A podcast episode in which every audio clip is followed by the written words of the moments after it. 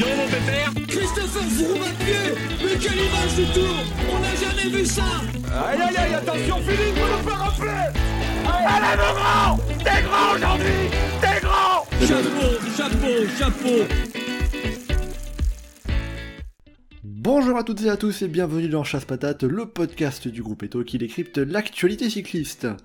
Je suis ravi de vous retrouver aujourd'hui pour ce podcast euh, dédié au cyclocross. Alors, je sais que lors du dernier euh, podcast, on avait dit qu'on se retrouverait pour le Tour Under, mais sans diffusion en direct en France, c'était un peu compliqué de vous en parler. Donc, on va euh, évoquer dans ce podcast eh bien le- les mondiaux de cyclocross qui arrivent ce week-end et ça, pas de souci, c'est bien télévisé, la saison a bien été diffusée. On va avoir de quoi vous en parler. On va justement revenir sur la saison, qui n'est d'ailleurs pas tout à fait finie. hein. Je préfère le préciser pour, le- pour les puristes qui vont me reprendre. Avec justement les puristes, eh bien, c'est euh, les deux spécialistes qui, qui m'accompagnent. Euh, Johan pour commencer. Salut Johan. Salut Mathieu. Et on est aussi avec Geoffrey. Salut Geoffrey. Salut Mathieu, salut Johan, salut à tous. Et bien voilà, donc on va revenir sur la saison et avoir les pronostics se pencher sur ces mondiaux qui se dérouleront donc ce week-end à Ougeride aux Pays-Bas sur un circuit tracé par Adrie van der Poel, le père de Mathieu. Et bien voilà, avec tout ça, vous savez tout. Attention au départ, chasse patate, c'est parti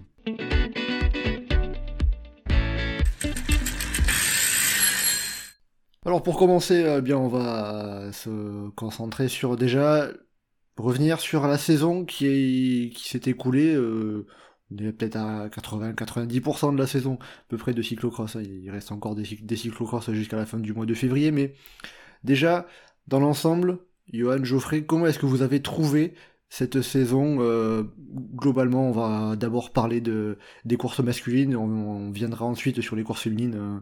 Comment est-ce que vous avez trouvé cette saison 2022-2023 Euh, moi, je trouvais qu'il y avait un peu un changement de dynamique. euh, côté féminin, tu sens vraiment qu'il y a l'arrivée d'une nouvelle génération, que ça se renouvelle, tout ça, alors que le côté masculin, c'est plus euh, euh, les coureurs à leur prime. euh, un peu, enfin, Van qui est euh, au meilleur niveau de sa carrière, Jean Souhait qui est au meilleur niveau de sa carrière, ou Dornard qui est au meilleur niveau de sa carrière. Euh, et du coup, je trouve qu'il y, y avait ces deux dynamiques-là un peu, un peu différentes, euh, qui rendaient la saison assez, euh, assez intéressante, quoi, parce qu'il y a, enfin, mine de rien, il y a eu pas mal de, coureurs intéressants à suivre chez les hommes euh, cette saison, et ça rivalisait quand même un petit peu avec les, deux monstres quand, ils sont arrivés. Euh, et puis chez les filles, du coup, ça, bouleverse un peu toute la hiérarchie, et c'est c'est tout un, nouveau monde qui s'installe, donc euh, c'était assez, euh, passionnant à suivre.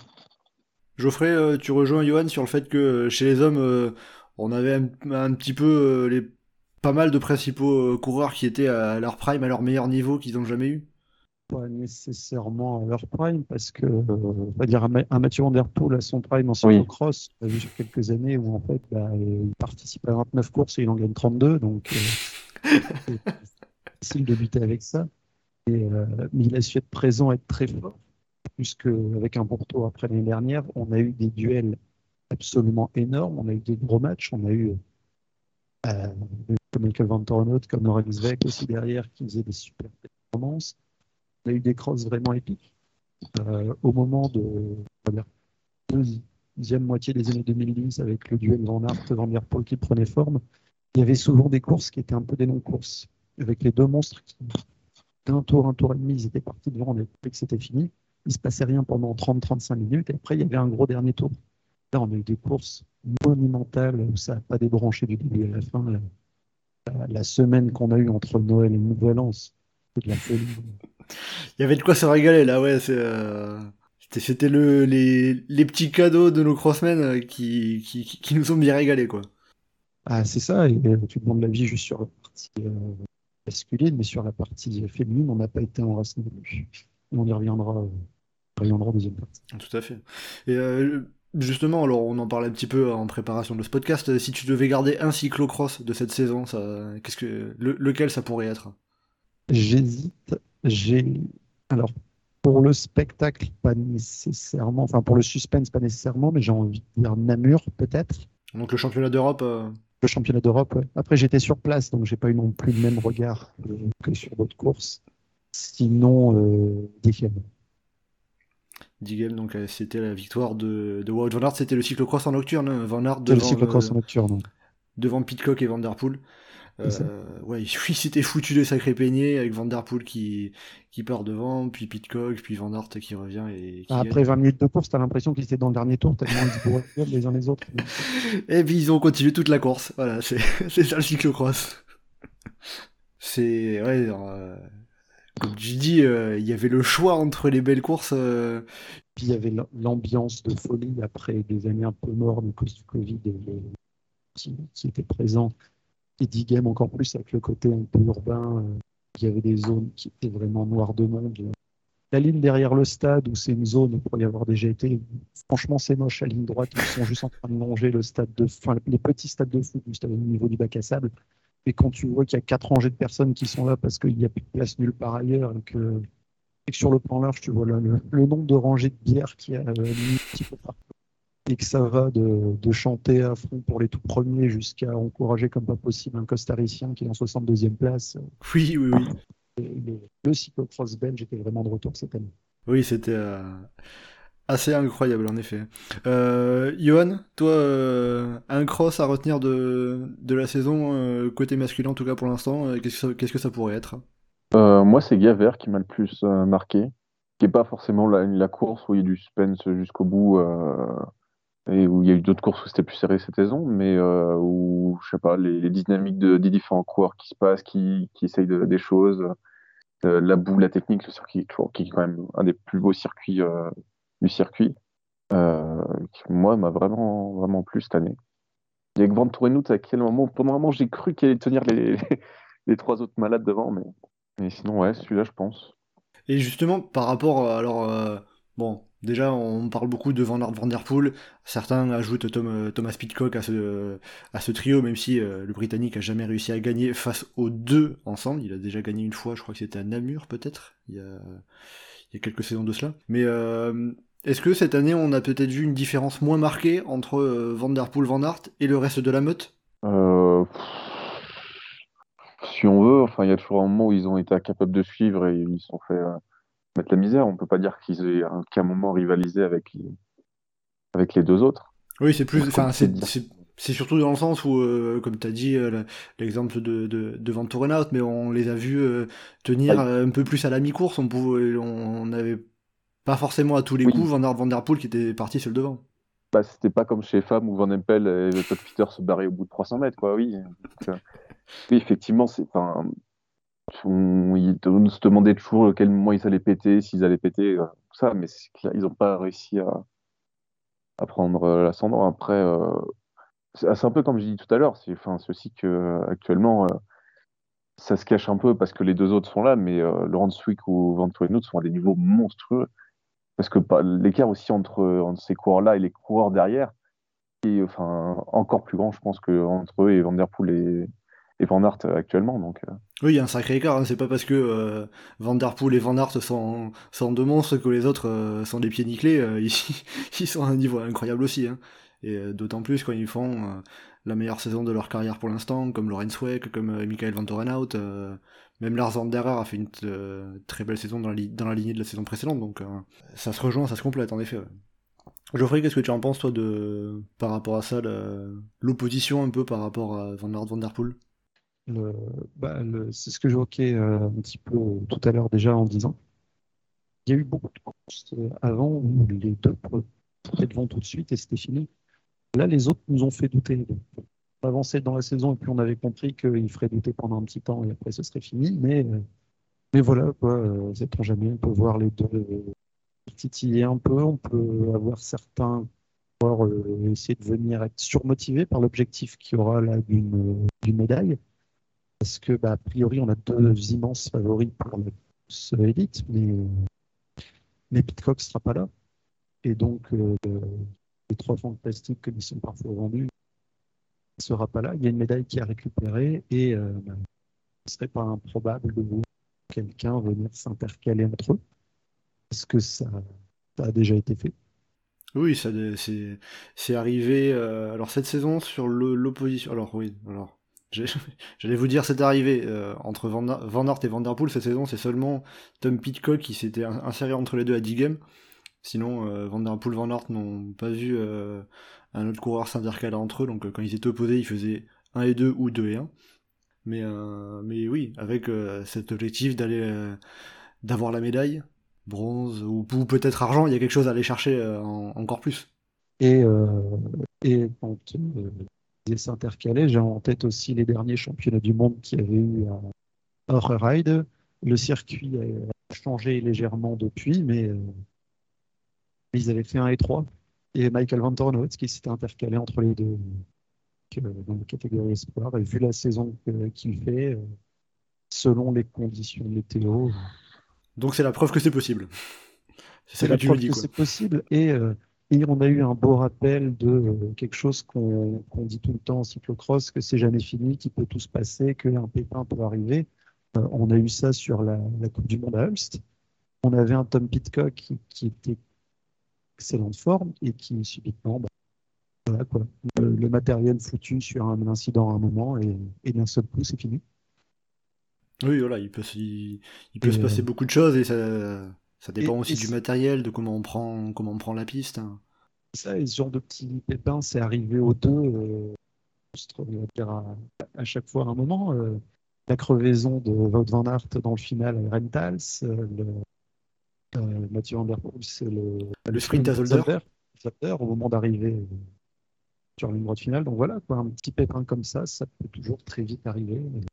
Et donc, sur les, sur les courses où on a vu, enfin en tout cas sur la période de la saison de, ce, de, de cyclocross où on a vu euh, Van Der Poel et Van Aert euh, qui venaient euh, dans l'élaboré, dans les sous-bois, soit l'un face à l'autre, soit face aux, aux autres crossmen, qui, euh, qui sort vainqueur de cette saison? Est-ce qu'il y en a un qui a un peu pris l'avantage sur l'autre, euh, selon vous? Ah, Il y en a un, sa pire place, c'est deuxième, donc euh, forcément, on a envie de dire lui quand même. Wout Van Aert en l'occurrence, qui finit avec, C'est ça.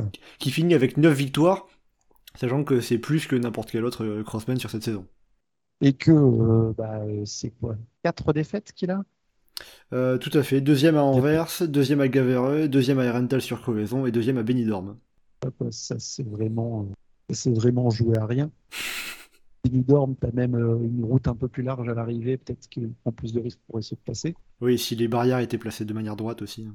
Ah, il y a, euh, ah bah, euh, les, les joies du cyclisme espagnol, même au cyclocross, on a ça, avec une ligne finale complètement pétée, euh, sont pas cohérents avec un, un sprint qui attend.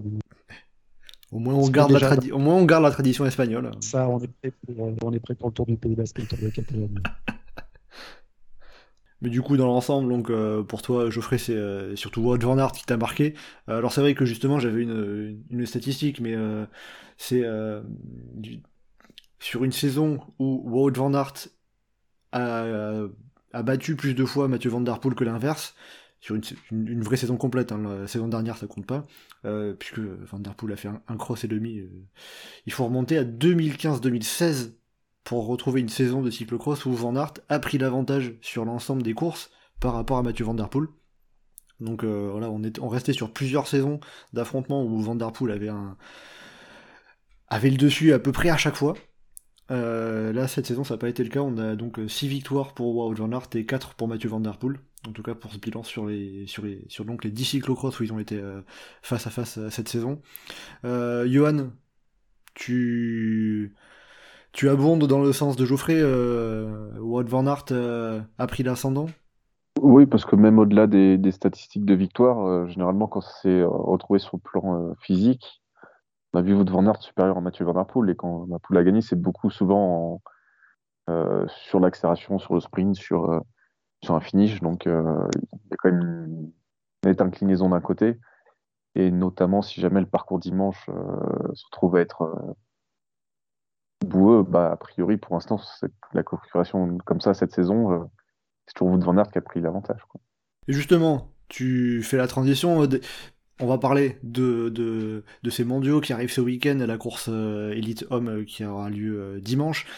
Déjà, un petit point, alors tu as un peu évoqué le parcours, euh, ce parcours de Ride, comme ça qu'on prononce Geoffrey? Voilà, je vais peut-être le dire à la française, ça sera plus simple à prononcer. Et donc, euh, Ride, il, il est comment ce parcours, ce, ce, ce tracé? Est-ce qu'il a connu quelques modifications notamment cette, cette, cette saison? Les quelques modif... Bah, déjà, il a connu quelques modifications au fur et à mesure des dernières années. Euh, la partie avec l'escalier qui s'est rajoutée sur la fin.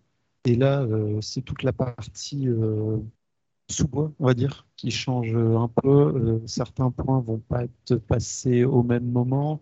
Les allers-retours un peu de prairie vont être légèrement modifiés. ça va changer un petit peu les repères à voir pour certains coureurs c'est pas mal de renouveler un peu. la tendance qu'il y avait sur les derniers, je trouvais euh, pas. Enfin, j'étais pas spécialement fan des derniers changements qu'il y avait eu. Je préférais le circuit tel qu'il était euh, dans la période début des années 2010. J'avais des souvenirs de, plus belles courses sur ces circuits-là? Donc, euh, donc, donc, toi, tu dis c'était mieux avant Uber Ride Le circuit de Ride, j'avais en, en, tête de grandes courses qui m'avaient vraiment plu au début de la, précédente décennie. Et, je suis vieux. Euh, mais non, mais non. Une édition euh, sur un sol très verglacé en Coupe du Monde, des championnats du monde qui avaient été gagnés par, par Sibard. Bien aimé euh, ces, ces, championnats du monde au-delà du résultat. J'ai moins apprécié les derniers tracés avec les, quelques modifications qui ont été faites. Maintenant, c'est les coureurs qui font la course. Ça va aussi dépendre des conditions météo parce qu'on a des risques de pluie assez lourdes dans la nuit du samedi au dimanche, ce qui fait que le terrain que ça qui aura le samedi ne sera pas vraiment identique à celui qui aura le dimanche. Euh, même s'il y a quelques repères qui pourront commencer à être pris, euh, ça, ça, pourra bien changer euh, sur, sur l'espace de deux jours. Donc ça veut dire qu'il y a moyen que ça soit plus boueux le dimanche? C'est possible. Après, ça reste des prévisions météo sur deux jours. Les risques de, les températures, à quel point ça a été gelé ces derniers temps, à quel point le sol va être gras. Aurora 2, c'est pas une, une, terre qui a une tendance naturelle à être très grasse non plus. Même s'il pleut un peu, ça peut rester relativement roulant. Après, euh, tu as parlé aussi des changements de tracé, c'est pas la peine aussi d'imaginer du favoritisme de la part des Parce que pour rappel, c'est lui qui avait tracé le circuit euh, Black Cross euh, et de ses variantes autour de Valkenburg, notamment quand il y avait les championnats du monde là-bas. Et euh, Mathieu Van Der Poel s'est explosé ce jour-là par votre Van Donc euh, le fait que Adrie Van Der Poel trace le parcours de, ces, de, ce championnat du monde à Urride, ça va pas, change, pas forcément changer. Ça, ça c'est pas forcément un signe que ah, il, a, il a tracé, ça va influencer son fils. Non, je je pense pas du tout. Le terrain vraiment permettre aux deux de s'exprimer sans problème. Ah, d'ailleurs, j'évoquais les derniers mondiaux qu'il y a eu là-bas. Euh, c'est Van Aert qui s'était imposé. Comme à Valkenburg d'ailleurs, avec Van der Poel troisième et Michael Van Torenhout qui s'était intercalé à la deuxième place. Bon bah, peut-être peut-être un signe on verra pour dimanche. Euh, Johan, toi, comment tu le trouves, comment tu le sens ce, parcours, ce tracé euh, Est-ce qu'il peut favoriser un coureur en particulier? Euh, bah, après, ça va dépendre de la météo. Euh, si c'est tout sec, euh, tout roulant, ça va pas donner la même course forcément que si jamais il pleut, que ça commence à virer, que ça va enfin, donner plus de cartes à Wout van Aert, alors qu'un parcours, parcours sec, Mathieu Van il adore ça aussi. Donc, ça va pas changer de la incroyable, je pense. J'ai mal à voir quel coureur va probablement tirer parti, en tout cas chez les hommes d'une météo ou d'une autre, mais euh, en tout cas, ça peut donner des, courses un peu différentes ou des courses un peu plus sélectives. Donc. Euh.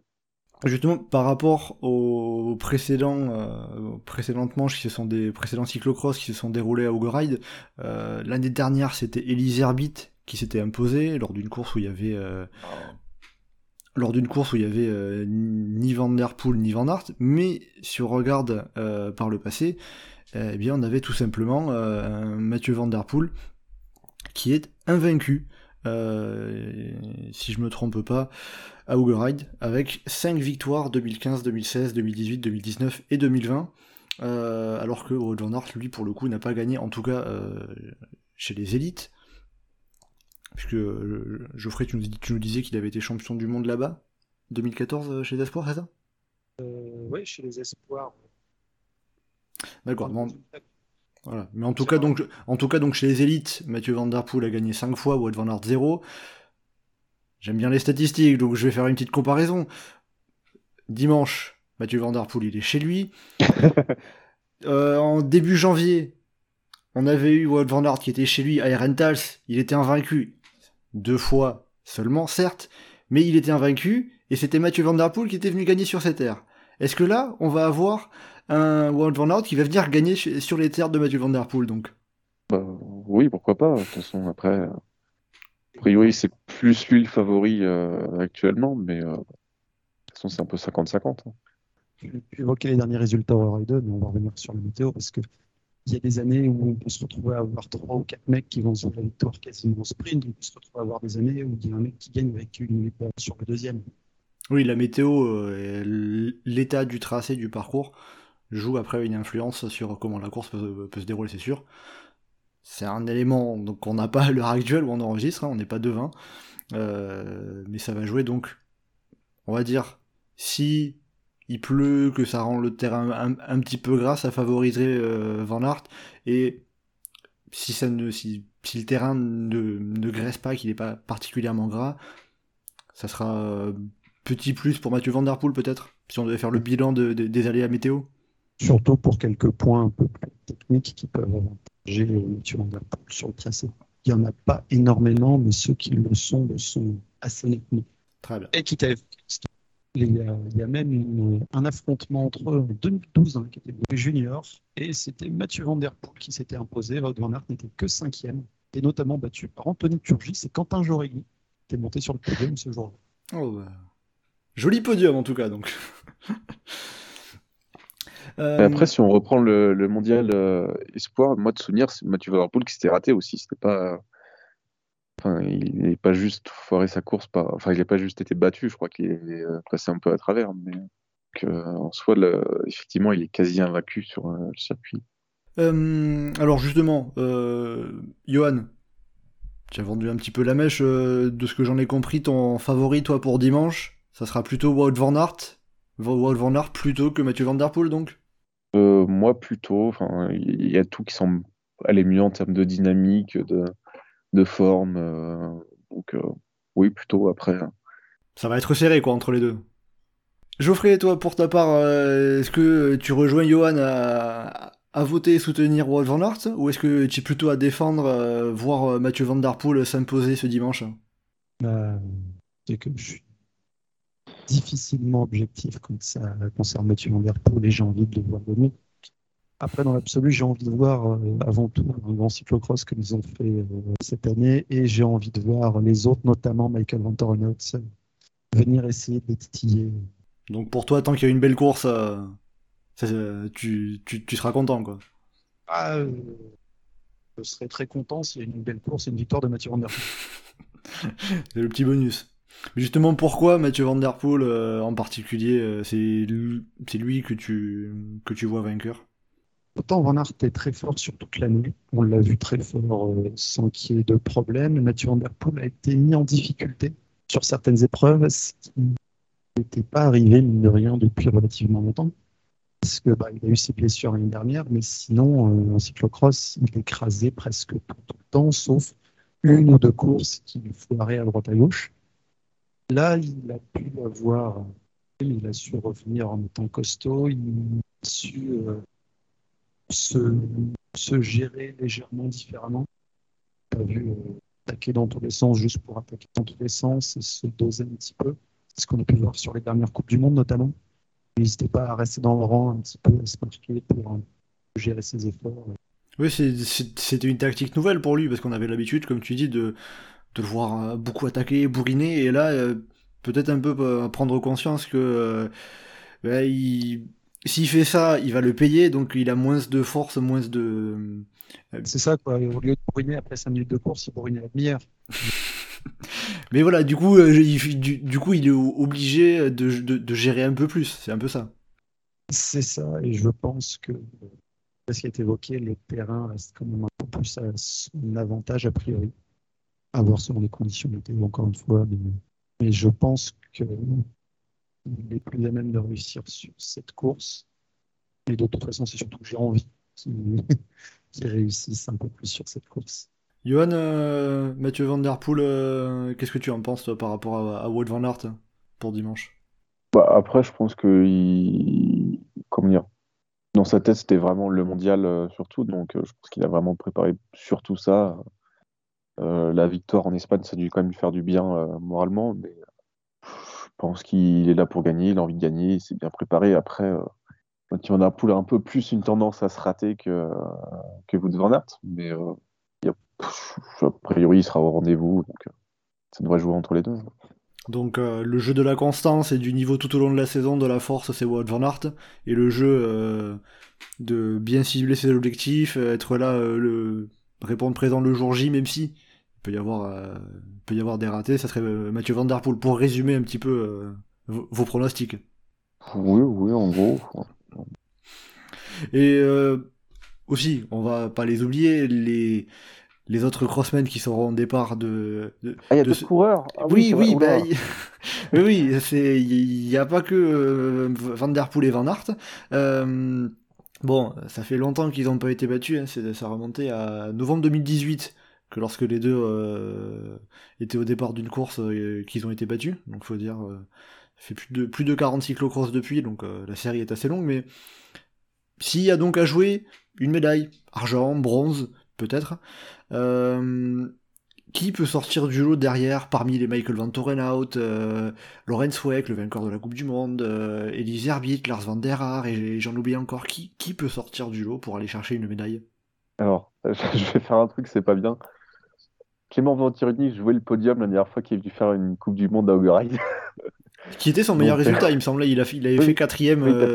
Il s'était fait un peu avoir. Enfin, il aurait pu. Enfin, c'est lui qui faisait un peu la course, mais euh, enfin, il me semble qu'il y en avait un devant et qu'il derrière celui qui faisait la course.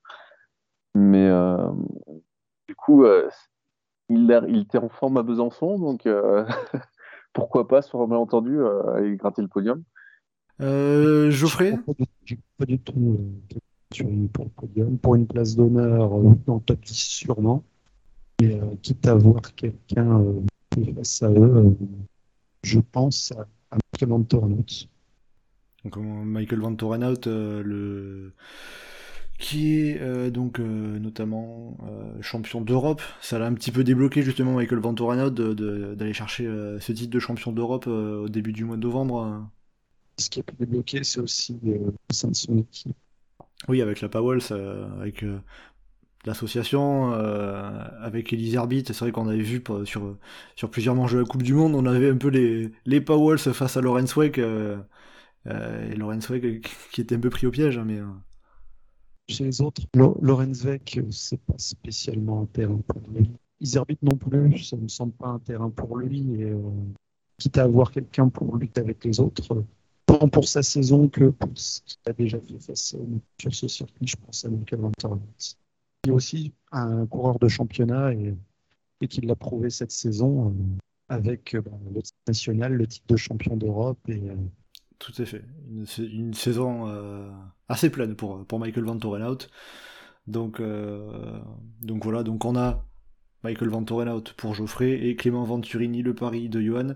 donc justement, j'avais une question, les ambitions pour les Français. Donc pour toi, Johan, Venturini peut viser le podium. Geoffrey pour bah, Venturini, ça il essaye en tout cas. oui, bah oui, il est pas là juste pour euh, venir se, tourner les pouces, bien sûr, mais. Euh...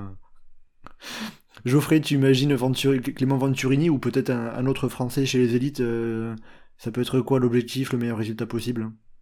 Ah, bah, euh, Venturini doit faire au moins top 10. Peut peut-être espérer jouer le top 5, mais je le vois pas sur le podium. Et, David Menu, Joshua Dubois, compliqué d'imaginer vraiment une place parce qu'il n'y a pas 74 Belges au départ derrière pour grossir les rangs. Donc, euh, a les néerlandaises côté féminin. Donc, forcément, ça va permettre d'être un peu plus que ce qui est leur place habituelle en Coupe du Monde. Euh, dans la catégorie élite côté masculin, à part Clément Venturini, je ne vois pas qui pourrait vraiment être vu sur. Et si on regarde euh, de manière plus globale chez les hommes, la meilleure chance pour euh, une médaille, voire peut-être un titre, hein, on ne sait pas ça serait à regarder plutôt côté junior avec euh, Léo Bizio qui est le vainqueur de la Coupe du Monde. Bah, ce serait bah ça. oui, enfin, même le favori en soi de, la course. C'est ça, c'est euh, junior. le favori, mais on n'est jamais à la birie chez les, chez les juniors de voir un mec comme ça arriver et sortir de nulle part et qu'on n'attendait pas de se retrouver à gagner. On a eu des titres un peu surprises euh, par des coureurs, euh, tantôt britanniques, tantôt danois, venir faire des surprises comme ça chez Major Junior. Les juniors, c'est toujours un peu plus compliqué à pronostiquer. Bon, en tout cas, Léo Bizieux qui avait gagné euh, deux manches de Coupe du Monde cette saison euh, et qui finit sur une, euh, une, manche à Besançon com- compliquée, qu'il a fini euh, dernier, il me semble, après avoir vu euh, des incidents dès le premier tour, des problèmes mécaniques. Et donc voilà, euh, joli bilan pour Léo Bizieux qui est aussi champion d'Europe junior, qui arrive euh, avec donc une pancarte de, de, de favori plutôt. Bah oui, de toute façon, ils vont pas les. S'il attaque, ils vont tous être dans la roue. hein, donc, euh, Surtout qu'en face de lui, c'est beaucoup des Belges. Donc, euh, Bon, on a donc parlé euh, de la saison euh, et des pronostics pour ces mondiaux côté masculin. On va évoquer, bien sûr, hein, ce qui s'est passé et ce qu'il va se passer ce week-end côté féminin. Avec, pour le coup, on a eu, vous en avez parlé un petit peu, on a quand même euh, trois coureuses, trois femmes qui sont sorties du lot à seulement 20 ans. C'est Femme Van Empel qui a remporté la Coupe du Monde, euh, Puck Pieterse et euh, Sherin Van Londroy qui font donc podium dans cet ordre de la Coupe du Monde.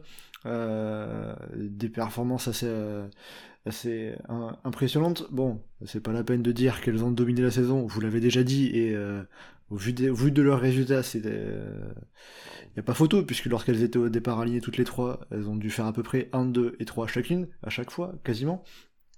En dehors de Tabor, il me semble. Euh, mais donc, est-ce que déjà, avant cette saison, est-ce que on pouvait s'attendre à voir ces trois coureuses, Van Empel, Peterse et Van, et Androy, dominer les débats, se, montrer autant au-dessus de, de- de leurs adversaires? C'est compliqué d'imaginer à l'avance ce qui va se passer côté féminin, parce qu'on a une hiérarchie qui bouge beaucoup d'une saison à l'autre. Euh, on avait euh, on a eu, comment dire, Lucinda Brandt qui était bien au-dessus avec des Sema en celui de l'année dernière, mais l'année d'avant, c'est Céline Alvarado qui écrasait tout. À l'année d'encore avant, c'était Alvarado face à Vorst avec un gros duel, avec Vorst qui était énorme avant de rentrer complètement dans le rang de pluie en ayant toujours de bons résultats, certes, mais ça, varie tellement d'une année sur l'autre côté féminin que euh, ne sait jamais quel va être le, gros duel ou qui va être la femme qui va dominer la saison. Donc euh, ça, ça a quand même été la révélation parce qu'on ne s'attendait pas nécessairement à voir euh, deux coureuses qui techniquement sont encore dans la catégorie sport l'année prochaine si elles n'avaient pas demandé à être surclassées. Oui, puis sachant que, euh, en, en l'occurrence, on en a encore une, Sherin Londroy, qui participera ce week-end à la course Espoir, et Puck Pieterse, qui avait été euh, championne d'Europe Espoir aussi. Et que euh, Femme Van Empel, qui était déjà passée à la course élite sur les championnats de- d'Europe.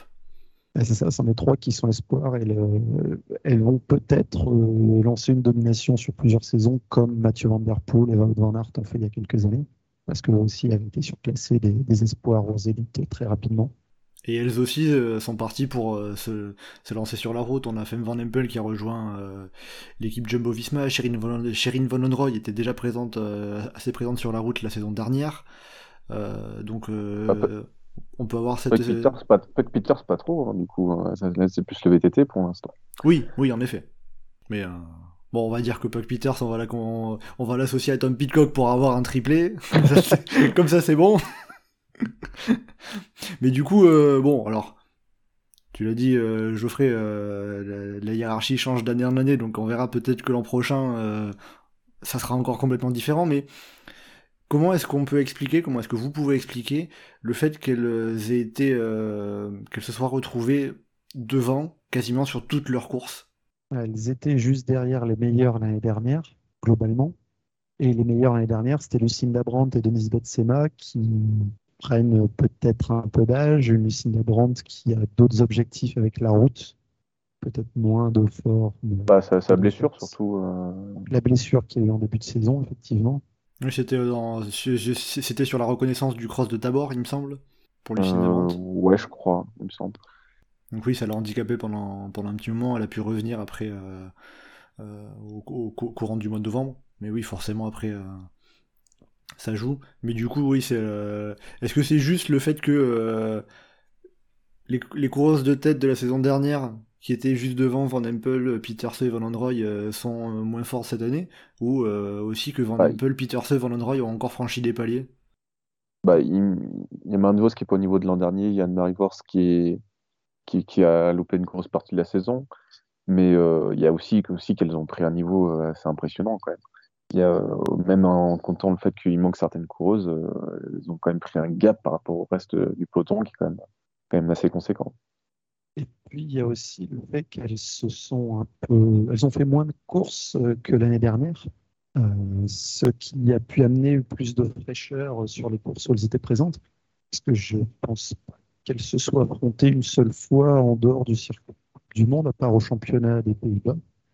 Eh bien, je, te, je, te, le confirme, elles se sont affrontées que, euh, que en Coupe du Monde. Mais oui, elles ont, elles ont un calendrier assez enfin, plus réduit que enfin, Betsema qui est sur toutes les courses, euh, Alvarado qui est à peu près sur toutes les courses, et qui du coup vise un peu tous les challenges à la fois qui du coup n'ont pas forcément toujours le, même, euh, le même punch. Mais, euh. Donc donc c'est un avantage en courant moins souvent, en visant bah, principalement la Coupe du Monde, de pouvoir être euh, en meilleure forme, être plus fraîche pour, pour, pour les cyclocross desquels elles sont au, départ, logiquement. Bah, ça, ça, doit aider aussi dans une configuration où la course est assez serrée. on se rappelle, c'était à Ulst ou Anvers, je sais plus où il y avait Alvarado qui n'était pas très loin des trois autres et qui, craque un petit peu à la fin. Euh, oui, c'est sûr que quand il faut le, supplément de jus euh, pour aller chercher euh, la victoire ou faire l'effort au bon moment, bah oui, ça, aide quand même. Alors, on va surtout comparer Van Empel et Peterse parce que Van Roy était Bon, sur, la fin de la saison, elle est revenue un petit peu hein, à, remporter plusieurs manches, mais déjà ne serait-ce que par le fait qu'elle sort au départ de la course espoir ce week-end. Entre Van Empel et Peterse, euh, c'est quoi la différence entre les deux euh, est comment comment est-ce qu'on a pu euh, les, les, étalonner un petit peu? Sur la saison, il y a quand même une certaine domination de Van Empel sur Paul Peters. Il y a eu des courses où Paul Peters a vraiment mis la misère à tout le monde euh, et des courses où, euh, où, ça a été assez serré entre les deux, mais même euh, sur les finishes en général, on voyait que Femme Paul avait plus de un petit supplément par rapport à Puck Peters la plupart du temps. Donc il y a une certaine hiérarchie entre les deux, mais pas non plus assez pour que ça soit absolument valeur sûre une victoire de Van Empel à tous les coups. Quoi. Surtout que les courses où ils se sont affrontés, certaines quand c'était un peu plus tendu, ça passait parfois à l'avantage de Van Empel, mais celles que Puck Peters a gagnées, elle les a gagnées avec une large avance sur Van Empel. Alors en l'occurrence, euh, pour vous dire, euh, Puck Peters a battu Femme Van Empel sur la Coupe du Monde d'Over Ice et sur la Coupe du Monde de Hulst. Avec à chaque fois une minute d'avance ou presque. Ce qui est pas rien quand même. Hein. Bon, on l'a battu aussi à Val d'Isolé, mais ça compte pas. Euh, oui. Elle l'a battu au championnat des Pays-Bas. Tout à fait. Avec même Alvarado qui était intercalé entre les deux. Alors pour le coup, les conditions météo n'avaient rien à voir avec ce qu'il y aura euh, au réveil de. Et justement, euh, si on devrait comparer euh, le circuit de ce week-end ou Ride avec un autre cyclocross de la saison, ça pourrait être quoi par rapport à ce qu'on a pu voir? Compliqué parce que le, le, tracé a un peu changé. Donc, sans l'avoir vu c'est pas évident. comme on l'évoquait pour les hommes, ça va aussi dépendre un peu de la météo. de ce que tu nous disais, il y aurait la pluie euh, entre le samedi et le dimanche, donc euh, la pluie concernerait pas la course élite femme, en tout cas. c'est compliqué les comparaisons après. Entre circuits, ouais, quitte à en chercher un, euh, bah, je... j'aurais en tête quelques-uns éventuels de... du super prestige qui ont tendance à être globalement roulants avec quelques points euh, techniques qui permettent de faire la différence. Du bon, peut-être un peu Dublin, même s'il y aura un peu moins de portions euh, de, de prairie, entre guillemets, euh, cette année. C'est compliqué à essayer de trouver quelque chose. Mais on, a de quoi avoir un vrai beau match parce qu'il y a des portions, alors il y a deux qui avantagent plus Van il y a des portions qui vont avantager plus Peterse. Bah, notamment le, le, passage de planche à la fin, à la fin de la course où Puck Peters peut, passer et après ça va être compliqué après d'aller la, rechercher euh, avant une d'arrivée quoi. Oui parce que les planches arrivent assez tard dans le circuit, hein, elles plutôt, arrivent tard plutôt sur la fin. Elles arrivent tard et elles sont euh, en montée et euh, autant Fab Van Apple arrive à passer un peu des planches, elle les passera jamais en, dans, une, dans, une, pente ascendante donc. Donc, du coup, si on fait le, si on fait le bilan pour ce week-end, samedi, puisque la course élite dame sera, sera samedi, bon, déjà, Il y a euh, peu de chances qu'on échappe à un duel euh, Peter-Van Empel Bah oui. Euh, Alors, si c'est tout sec, peut-être que Persico peut réussir à s'accrocher dans les roues et faire quelque chose, je sais pas. Mais euh, effectivement, on a du mal à voir quelqu'un qui viendrait euh, rivaliser euh, avec les deux autres. Et du coup, entre Van Empel et Peterse, vers qui se porterait votre choix, Johan, justement, pour commencer? Bah, moi, Femme Van Empel, parce que je trouve quand même qu'il y a euh, une petite différence, un petit gap, euh, et qu'à mon avis, il y aura toujours ce gap au- pour le mondial. Euh, surtout que Femme Van Empel gère bien la pression et euh, enfin, les attentes, tout ça. Donc, moi, plutôt Femme Van Empel. Donc plutôt, pl- plutôt par la domination sur l'ensemble de la saison, qui devrait se continuer sur, sur ce week-end pour toi. Geoffrey, de ton côté Euh, par rapport au terrain, moi j'aurais plutôt tendance à dire Pat Peterse. Donc justement par rapport à ce que tu disais, avec notamment les planches sur la fin qui vont l'avantager, la partie technique du- de ce circuit qui devrait aussi, être à son avantage, c'est ça? Je pense que c'est les endroits qui peuvent lui permettre de, de gagner du temps, alors que sur le reste, euh, il aura de limiter la casse face à, face à Van. Bon, donc du coup, vous attendez quand même euh, à une course serrée. Il y aura visiblement, du coup, ça, ça- on n'aura pas une des deux qui s'en, qui s'en ira toute seule au bout de deux tours. hein. Ah, Si on a aura- qui part tôt et qui, euh, qui entraîne un, un moment de temporisation, faut que ce soit derrière, c'est parce que c'est une des autres néerlandaises qui part et que derrière, les autres nations vont regarder Peterse et, et Van Empel en leur disant bah, allez-y, quoi, si vous voulez être championne du monde, les filles. Ah bah ça peut être la stratégie. euh, Enfin, je sais euh, pas, je sais pas quel. Une Céline qui elles vont, Alvarado. rega- elles vont euh, regarder qui parce que que c'est pas sûr qu'il y ait quelqu'un d'autre d'une autre nation avec elle, quoi. Évoquais euh, Persico. Ouais, c'est Oui. vrai qu'en fait, les... Potentiellement, elles sont quand même néerlandaises, hein, donc euh, attends, attends, il se partir une. Du coup. c'est vrai que ouais, le- Ça va peut-être ressembler un peu à un, à un championnat des Pays-Bas encore, ça. les quelques noms de compétitrices face à elle, euh, c'est... il y en a plus quelques-unes qui seront plus dans la catégorie espoir. Bah oui, parce que Schreiber, elle sera en espoir, Backstead, elle sera en espoir. Puis, euh, c'est pas pour Casablancawas. Euh, Magali Rochette est très discrète. Les Françaises, on peut leur espérer, euh, on peut espérer qu'Hélène Clausen va faire top 10, mais euh, compliqué de l'imaginer très très haut dans le classement. Clara Singer, si ça fait plus de 100 mètres, euh, c'est clair. Sinon, c'est les autres néerlandaises. Donc, euh, ouais. Donc vous attendez à un podium 100% néerlandais. Je m'attends à un top Euh. 5 100% néerlandais. Carrément.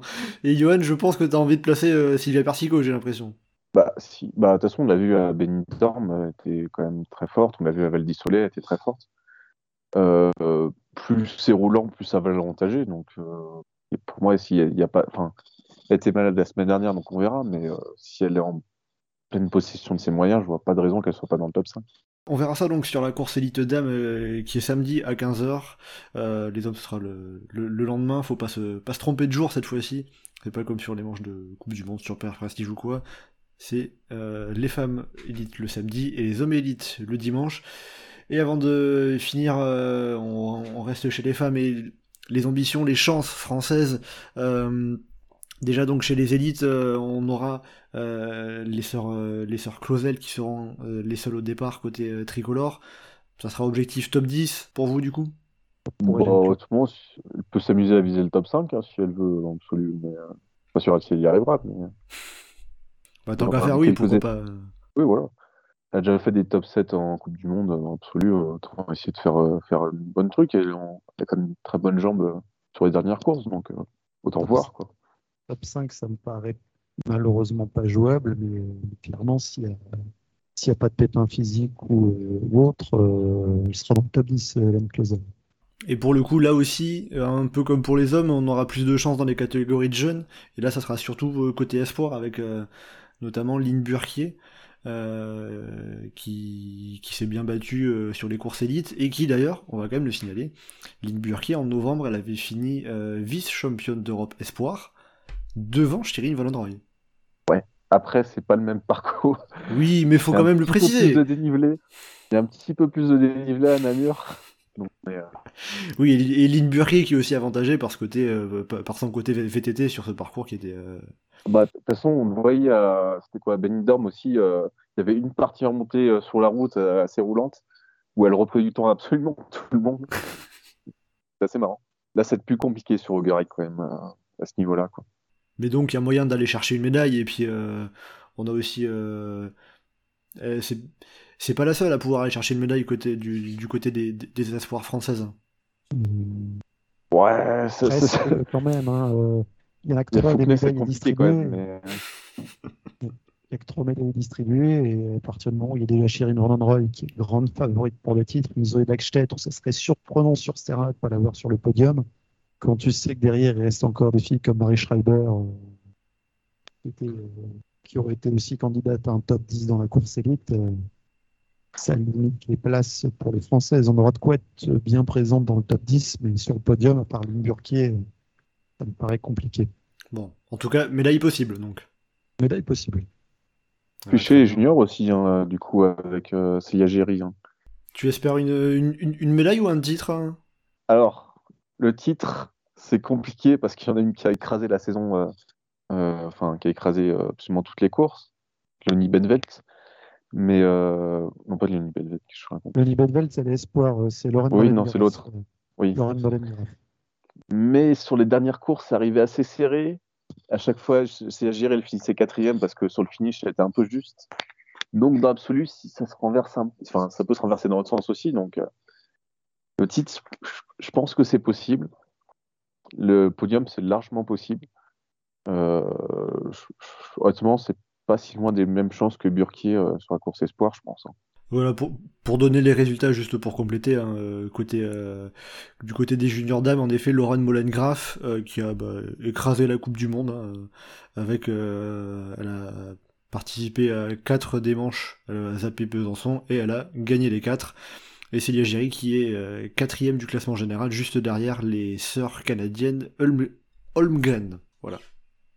Donc euh, objectif médaille là aussi, donc avec euh, bon le titre peut-être compliqué en prenant en compte donc euh, Lorraine Molengraf, mais l'argent, le bronze, c'est tout à fait possible donc pour pour Célia Géry, ça fait donc un bel objectif à, attendre à espérer. En tout cas donc disons que sur le bilan d'ensemble côté tricolore, on a de quoi ressortir avec plusieurs médailles au terme de ce week-end. Il y a de quoi ressortir avec des titres, avec plusieurs médailles, même plusieurs titres si vraiment enfin ça joue extrêmement bien. Donc, euh, honnêtement, il y a de quoi, quoi s'amuser pour les Français euh, tous les jours euh, sur quasiment toutes les cours. Et puis on n'oubliera pas aussi, on a le, les, mondiaux qui vont s'ouvrir ce vendredi avec le, la course en relais qui était une innovation qui était apparue l'année dernière.